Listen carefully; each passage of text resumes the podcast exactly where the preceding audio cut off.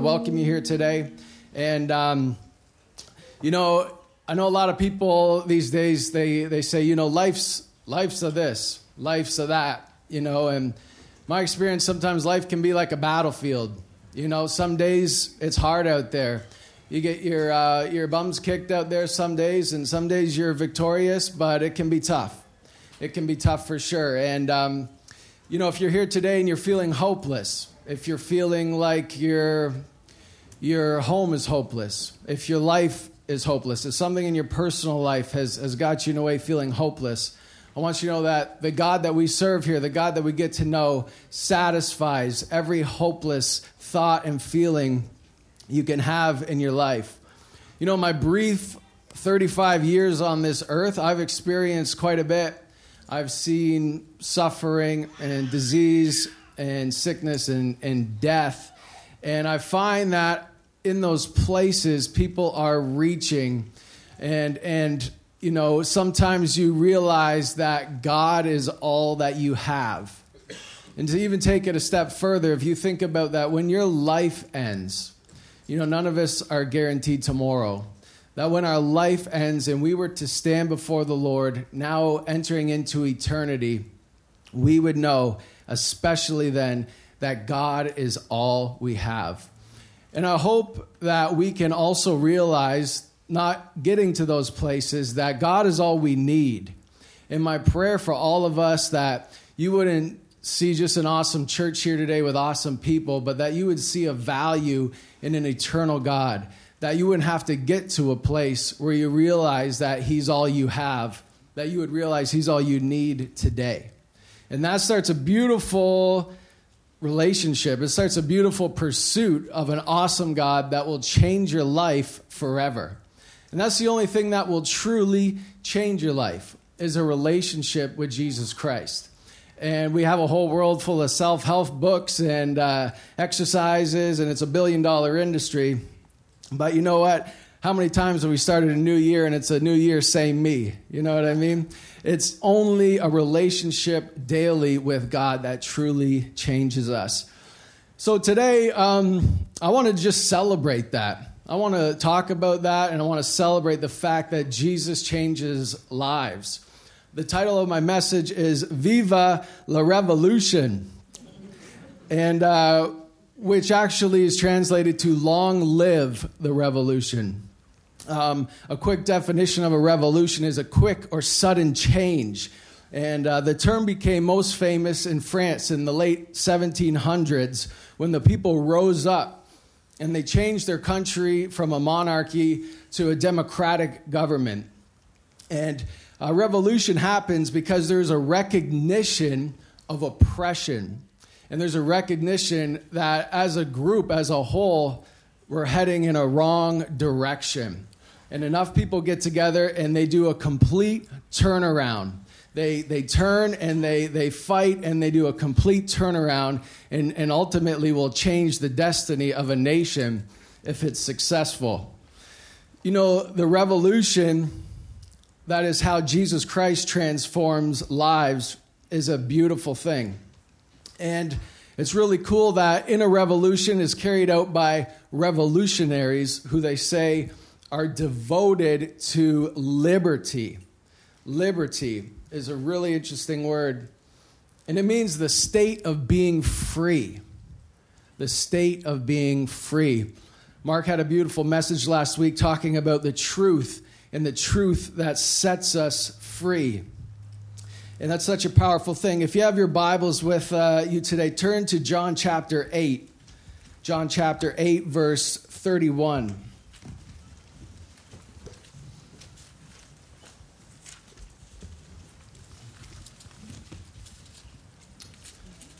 I'm going to start at cha- uh, verse 31 here. It says, Jesus said to the people who believed in him, You are truly my disciples if you remain faithful to my teachings. And you will know the truth, and the truth will set you free. And we all know this verse. We've all heard this verse, and it's a beautiful verse. And I love how it continues here. You know, he's talking to the Israelites. You know, he's saying, The truth will set you free. And their response here is, But we are descendants of Abraham. They said, We have never been slaves to anyone. What do you mean you will be set free? That's like somebody saying to us, you know, we're about to celebrate Canada Day. That's like somebody saying, hey, I know a way you can be free. And you're going to say, I live in the freest nation in the world. What are you talking about? I've been free since I was born. That's like their reply, right? But Jesus is not talking about that. He's talking about something deeper in us. He says, I, Jesus replied, I tell you the truth. Everyone who sins is a slave of sin. A slave is not a permanent member of the family, but a son is part of the family forever. So if the son sets you free, you are truly free. So today we know that to truly be free, is only when the Son sets you free. So it's so interesting when we know these truths, we get set free. And you know, what is the truth ultimately? That there is a God, that He did create everything. There is a heaven and there is a hell. And every human being can only experience reconciliation with God through a relationship with Jesus Christ, who came and bled and died to pay our debt because we know that God so loved the world that he gave his one and only Son, that whoever believed in him would not die, but have eternal life. As I was preparing for this, I, I saw this awesome verse in Hebrews that we're just going to read up on the screen. It, it always sticks out to me, and it says, only in this way could he set free all who have lived their lives as slaves to the fear of dying. This just always strikes a chord with me, you know. And so, for example, when we know these truths, they set us free. And I want to show you how. You know, I wonder how many people in the world are afraid of death. You know, that can be a crippling fear to have no matter what your age, no matter what you go through, that's something that's inevitable for every human being, and it's something that can really affect you. You know, but when we see these verses, like God um, gives us eternal life, that we don't have to be af- afraid of death, that Jesus said, I go to prepare a place for you all these truths of the Bible, when we trust them, when we, when we, when we set our hope in God's word, it frees us from that it frees us for that. It says, you know what? I don't have to be afraid of death anymore because I know what God says is true and I'm applying it to my mind and my thoughts and I'm free from that thought of death because I know today that if I was not to make it today, if I was to die today, I'd be instantly with God in heaven and my life will carry on. I'll live forever. I'm not afraid. I'm, I do not want to. I'm not going to go home and eat a bunch of Doritos and Mountain Dew and take up bungee jumping tomorrow. But I'm not afraid of that happening, right? And another example of that is, you know, even smaller things, smaller things that affect us, like, like say, unforgiveness, like say, depression. You know, all these things that we we wrestle with. You know, when we when we know God's word, we we we get in it and it gets in us and it sets us free. You know, if we holding on to unforgiveness, it's such a nasty thing. Just eats at us, that, that poison floats around. But when we choose to obey God's word and say, you know what, I'm going to humble myself, I'm going to for, forgive this person, I'm going to make amends, man, we get set free from that kind of stuff. And it's a beautiful feeling. And we are free indeed, right? And that's how we use God's word to be set free from so many things that, that really hold us down, that, that chain us up. And God's, God's will for us is that we would be a free people, that we would be a free people. And it is the truth that sets us free. You know, this historian named Copa, he um, had this to say about revolutions. He said, the actions of the revolutionaries were prescribed by the need to find practical solutions to immediate problems. And man, it struck me because we live in a world that does the same thing. We live in a whole world that tries to find anything they can to find um, to find something that's going to fix their immediate problems. Right? They're looking for solutions for their immediate problems. But really, if we're honest, none of the stuff the world offers satisfies us like the truth of Jesus Christ does. You know, there's so much out there that is an immediate problem for a human being. A, eh, like I said, there's eternity, there's death to consider. There's so much that we all deal with, you know, in our lives. And I think it's so important as a church to be humble, you know, as a people to be humble. I don't know, somewhere along the lines, people who started going to church, we there's you know sometimes we pretend that we got it all together you know and i'm always reminded of um, the quote that church is a hospital for sinners not a museum for saints right and i think it's so beneficial when we're just honest with each other like hey man i struggle with stuff we all struggle with stuff let's just be real and honest about this we all have immediate problems in our life that need to be addressed you know they need to be addressed and so um, that's why it is so important, like the beautiful song says, to build my life on your love, on your truth. You know, we get we get set free from all this, and and the world outside is trying every single thing to to to fix the pain, to numb the pain, to to answer the questions that we all have deep down, and it, and it still leaves us empty. And it's because they have not had a Jesus revolution in their life. You know, there was a, um, an old prophet in the Bible named Jeremiah, and he noticed the same thing. He has uh, in chapter 8 it, in Jeremiah, it says, you know, weeping for sinful Judah. And he was just took a step back and he was looking at the condition of his country and he was weeping it said he was crying out for the condition of their country and and he was a man of God and he knew God and he knew what knowing God brings and the value of knowing him. And he says here in Jeremiah 8 18, he says, My grief is beyond healing, my heart is broken. Listen to the weeping of my people. It can be heard across the land. Has the Lord abandoned Jerusalem? The people asked. Is her king no longer there? Oh, why have they provoked my anger with their carved idols, with their worthless foreign gods, says the Lord. The harvest is finished and the summer is gone, the people cried. Yet we are not saved. You know, it's like saying, man, we've worked hard, we got everything we need, we're satisfied in that, but we're not saved. We're, we're still empty inside. He says, Jeremiah says, I hurt with the hurt of my people, and I mourn and I am overcome with grief and this is my favorite part. He says, Is there, this translation says, Is there no medicine in Gilead? Is there no physician there? Why is there no healing for the wounds of my people? It's a rhetorical thing. He says, Is there no God in this nation? Don't they know He is the God who heals? He is the God who makes whole? Don't they know that? I love the translation says, Is there no balm in Gilead? Everybody's familiar with that. There's no balm in Gilead. And as I was telling this to my little guy later in the tub, he said, Look, Daddy, it's the bum of Gilead.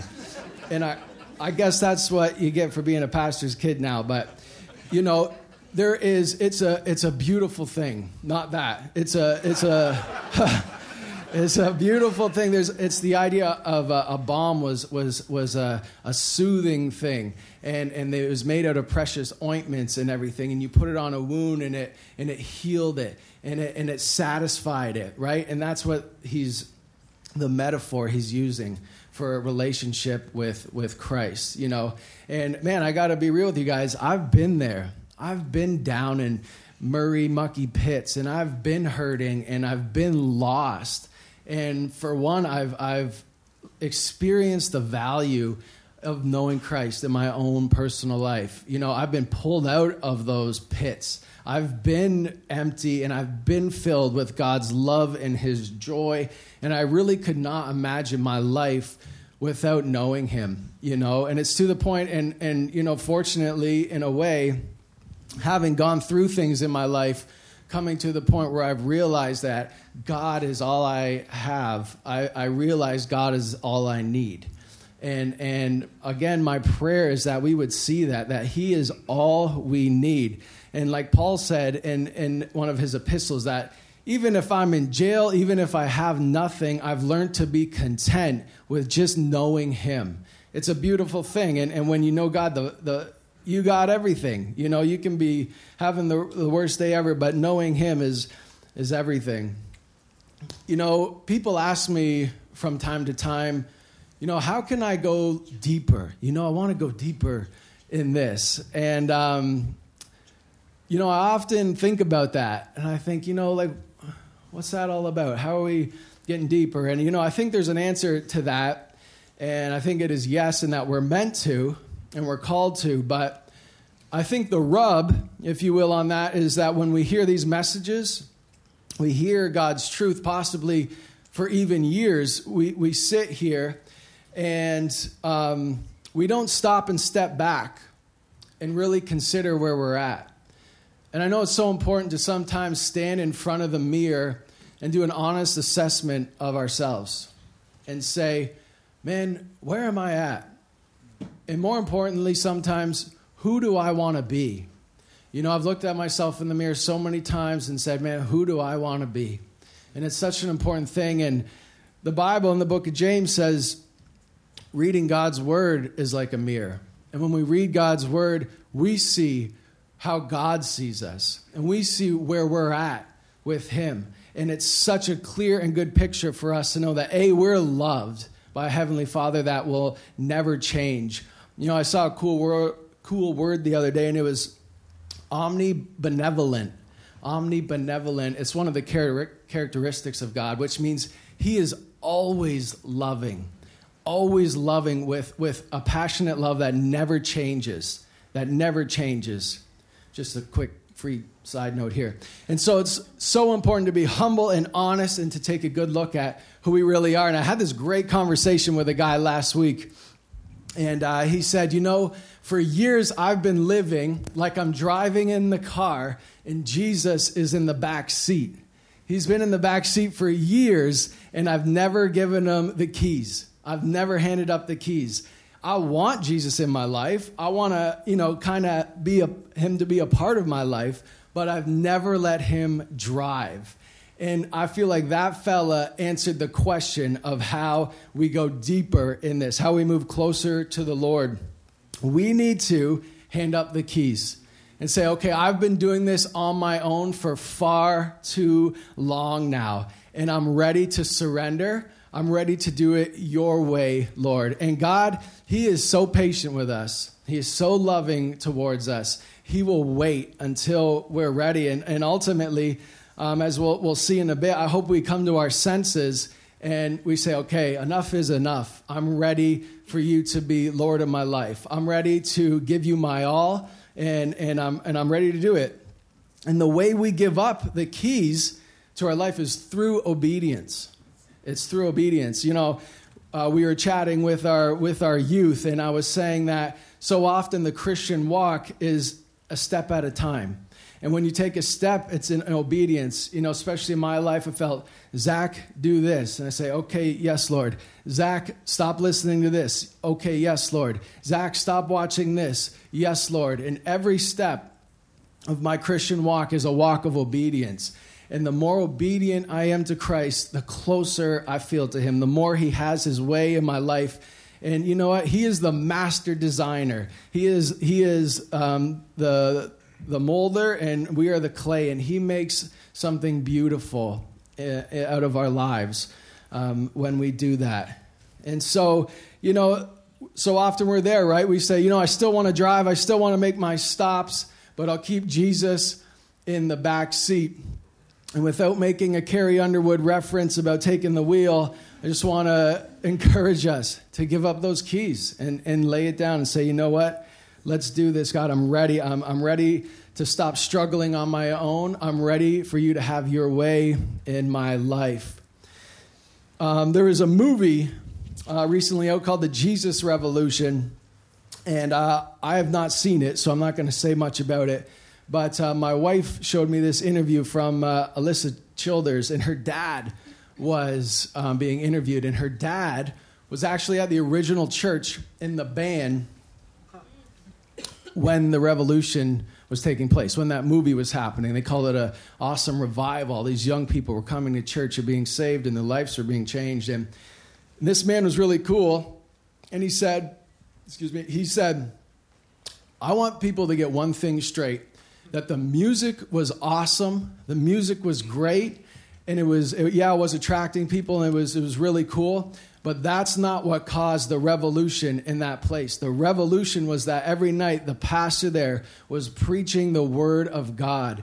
And people were coming and gathering and listening, and they were living it out. They were walking it out. And he said that is what caused the revival there. That's what caused the change. And that's what causes a revolution is getting into God's word, knowing God's word, and, and, and living it out letting God have your way, let, letting God have his way in your life, right? And it was such a beautiful thing, you know, to see all those young people saved. And, and that's, that's how it was, right?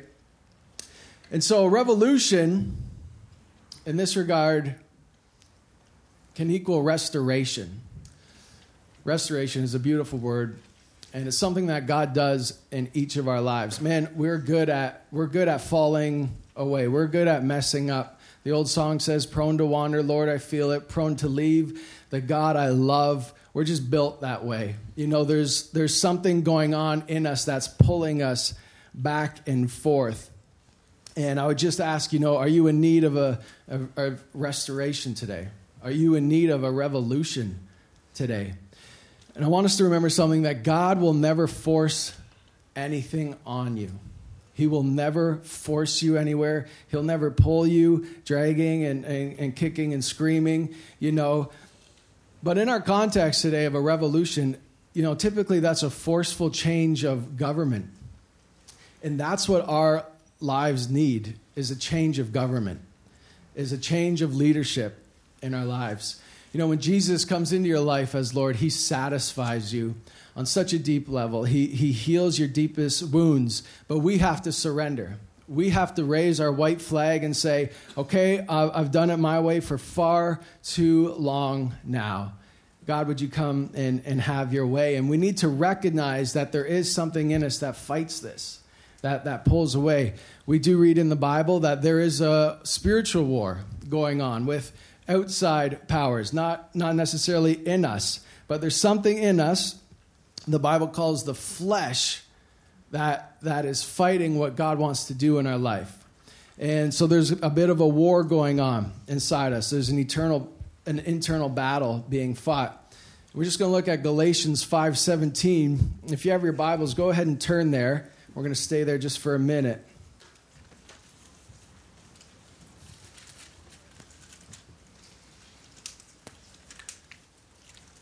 So Galatians 5:17, starting uh, verse 17. We got up on the screen if, if you're following there. He says, So I say, let the Holy Spirit guide your lives. Then you won't be doing what your sinful nature craves. The sinful nature wants to do evil, which is the opposite of what the Spirit wants. And the Spirit gives us desires that are the opposite of what the sinful nature desires. These two forces are constantly fighting each other so that you're not free to carry out your good intentions. But when you are directed by the Spirit, you are not under obligation to the law of Moses. And he gives us a list here. It says, when you follow the desires of your sinful nature, the results are very clear sexual immorality, impurity, lustful pleasures, idolatry, sorcery, hostility, quarreling, jealousy outbursts of anger, selfish ambition, dissension, division, envy, drunkenness, wild parties, and other sins like these. You know, there's a couple lists like this in the New Testament regarding stuff like this, and they're pretty complete lists, I think. You know, I'm sure we could squeeze in a couple anymore these days, but they're pretty complete. And honestly, I'm a little encouraged by that because if you think about it, in a world with almost 8 billion people, there's only so many things that we struggle with. There's only so many things that we all have to deal with. And if we're honest, it, it will, you know, unify us in knowing like, hey, you know, we're all kind of messing, dealing with the same stuff. We've all got to work through the same type stuff together. We're in this together, right?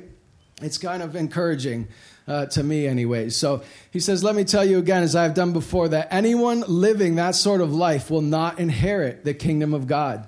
But the Holy Spirit, produces this kind of fruit in our lives love, joy, peace, patience, kindness, goodness, faithfulness, gentleness, and self control. Does anybody know that song? Love, joy, peace, patience, kindness. Okay, tough crowd. Okay, good stuff. Um, there's no law against these things. And so, you know, it's just so important for us to, to look at man, there is something inside us that needs to be addressed that needs to be addressed, you know? And, and that thing inside of us is like a rebel.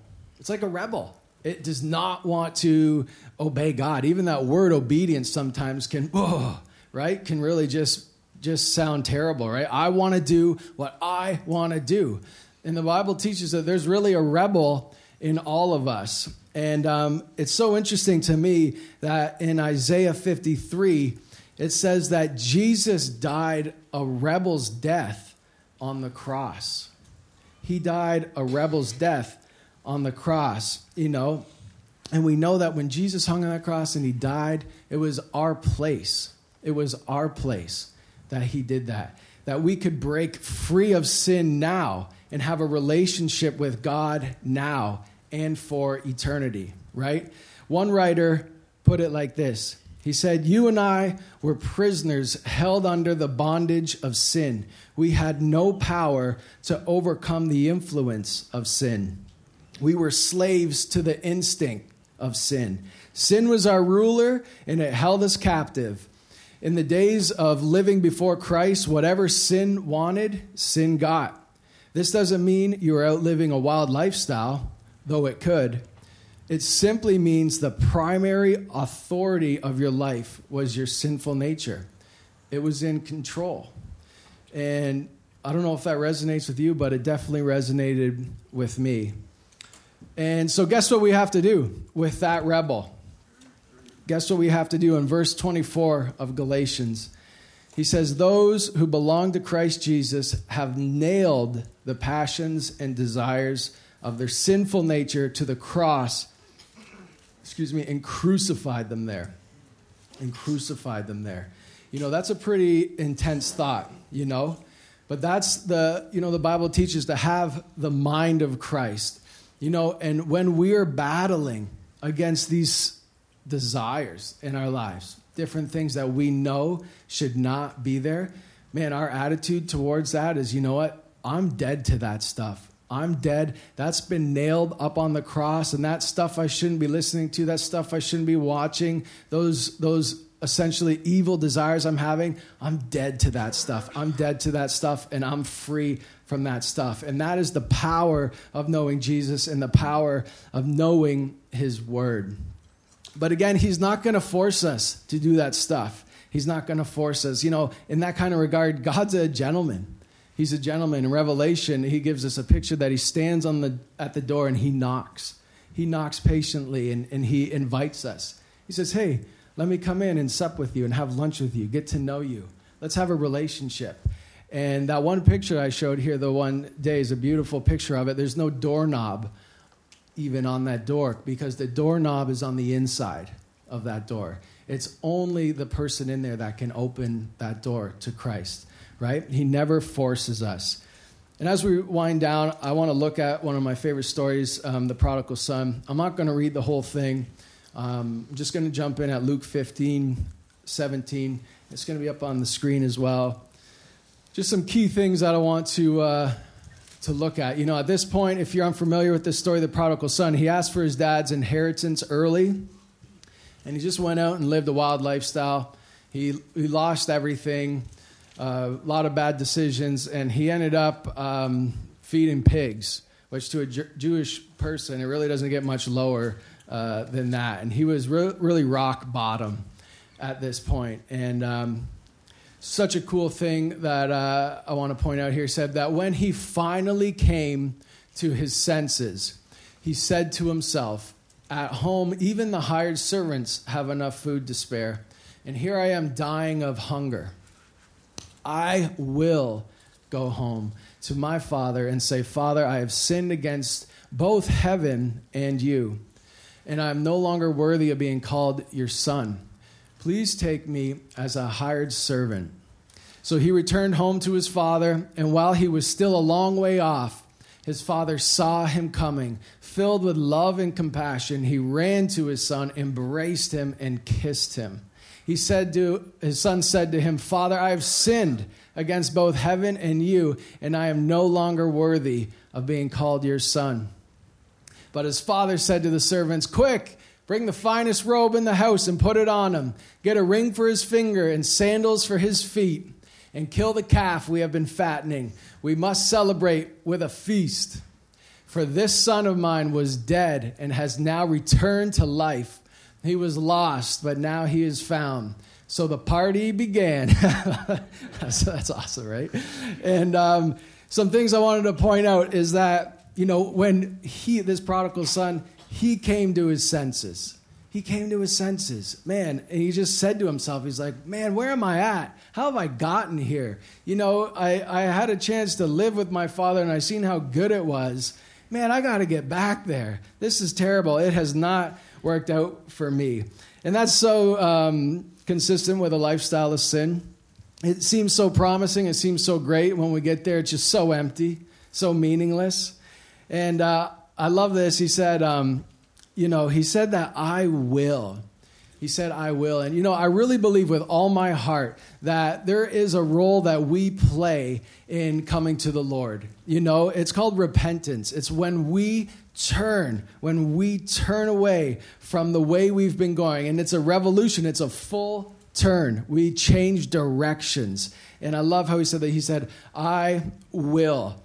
And it's so cool. He, he thought of something nice to say to his father, right? He said, You know, I've sinned against you and heaven and everything. He's probably thinking that's a good idea. But when he when his father seen him coming from far off, he just ran out. He ran out and kissed him and hugged him. He said, Welcome home the son said the thing the father didn't even care he said just call the servants call the servants i'm just so happy that my son is back and that's a message for all of us today no matter where we're at no matter what's happened in our life or, or how much our devotional life has has slipped away no, no matter any of that stuff, when we turn at any time and start making our way back to Him, He sees us coming from far off and He's running and He's hugging us and kissing us and, and He's reminding us that he, we are His son or we are His daughter. He said, Yeah, you are in my family and that's never going to change. Finally, I just want to look at Acts uh, 2.38. And... Um, it's a really cool verse I just uh, came across. Anybody reading the book of Acts this month? Woo! Awesome. Awesome. Yep, still charging away. Dennis, me and Dennis keep spurring each other. We're going. He's pretty much just spurring me. But, anyways, we're, we're, we're getting there. And so uh, Peter replied, He said, Each of you must repent of your sins and turn to God and be baptized in the name of Jesus Christ for the forgiveness of your sins, and you will receive the gift of the Holy Spirit. This promise is to you, to your children, and to those far away. Those far away people, that's us. And all who have been called by the Lord our God. I love this part. It says, Then Peter continued preaching for a long time, strongly urging all his listeners, Save yourselves from this crooked generation. And that same message is for us today. Save yourself from this crooked generation. Stop trying to be a part of the world. This world is, is heading downward fast. He's saying, save yourself, break free, repent, turn, make a full turn, make your way back to the Father, make your way back to, to having right relationship with God and seeking Him. And like, and like Mark said this morning, you know, just to, my prayer would be that I would dwell in the house of the Lord forever, that that would be our attitude and that would be our desire, remembering our mission, that we would find Christ every day, like a mission that we're on. It's a mission, it's a purpose just in finishing, something really cool I noticed in this revolution stuff that this, uh, before they stormed Bastille in France, um, something called a convocation was formed and wasn't sure what that word meant, so I looked it up. And convocation um, means a, a group of people who are formally assembled for a special purpose. And it comes from the Greek word ekklesia, which is familiar to us in church because that's the same word that we get church from. And it's so important that we know that we are on a mission in this world. And when we find community, we look at people knowing that these are eternal people and that at the end of their life, they're going to go one way or another. And that being on this mission is one of the most important things, aside from knowing Christ, that we can do. And the only way that we're going to be victorious over darkness and sin in this life is having God at the head of our lives, is handing Him the keys and say, God, not your will, but my will, is to pursuing Him, putting all the junk aside and valuing that pursuit of Him, that relationship so much you know, remembering that revolution, that revival that took place at that church in the 70s. They didn't care what was on TV that night, they didn't care what game was on. They were there. They were reading the word, they were getting into the word, they were letting it transform their life. And tonight, I just want to assess, you know, all of us, we should think where we're at. Are we doing that enough? Are we experiencing something called intimacy with God when it's just Him and us talking, reading, and spending time together? You know, if you're not in a Bible study, I would encourage you to find a Bible study and get into one, get into a men's group. Get into a women's group. If if um, if you're looking for one, please talk to Mark or myself, and and and we'll get you in one. You know, and it's it's so important to to realize that we are on a mission. That time is flying by, and to really value what's most important in this life. So I just want to finish by saying, "Viva the rev- Viva the revolution!" Long live this revolution of Jesus transforming lives. May it continue. May we, may we experience it. May we see it happening in those all around us. And may God be seated in his rightful place in our hearts. And may it continue in this church and in this community and in this country. Let's pray.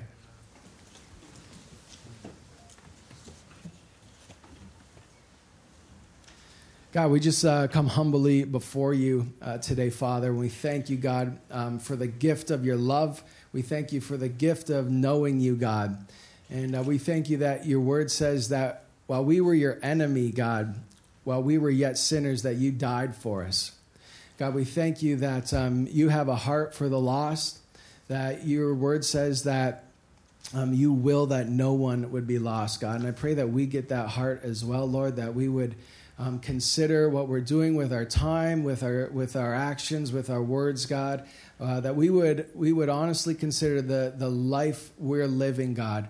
Something so powerful about living a life devoted to you, God, and would you help us in that, Lord? Would you um, give us the right people in our lives, God? Would you would you um, give us your eyes, God, to see what's most important? What's most important to spend our time on, God? And uh, we just thank you, God, for being trustworthy, God. We thank you for holding it all together, God, that we can, we can rely on you and that we can rest in you, God. And uh, God, I just pray for each one here that you would continue to do a mighty work in their hearts, God, that we would um, all experience the joy of knowing you and um, all the riches that that brings, God. So just thank you, Lord, and uh, bless each one as they go. In Jesus' name, amen.